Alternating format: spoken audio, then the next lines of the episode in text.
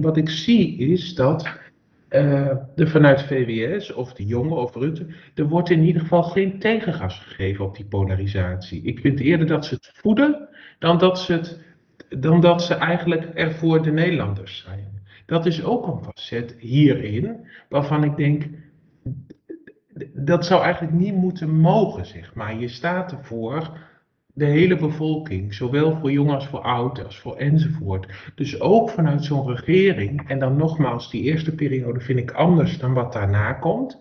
Mhm. Maar eigenlijk door, uh, die, die, jongen heeft daar vooral een handje van, door mensen weg te zetten, zoals ik zeg ik dan maar, als papi of weet ik veel wat. En dat gebeurt ook door andere heel publieke figuren uh, Bruls, zeg maar, uit Nijmegen, dat is zo'n zo'n burgemeester die heel erg dan, nou ja, die heeft daar ook een handje van. Dan denk ik van ja, dat voedt ook heel erg die bodem, ook in die maatschappij, om die polarisatie te vergroten.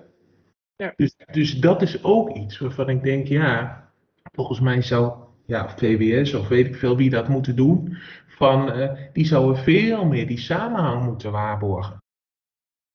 Uh, zelfervaring, want daar ging het ook over, hè, over vaccins, dat die, dat die druk op ongevaccineerden, die, die neemt dergelijke vormen aan, dat, dat, nou het lijkt wel of de enige uitwerking is om je dan maar te laten vaccineren.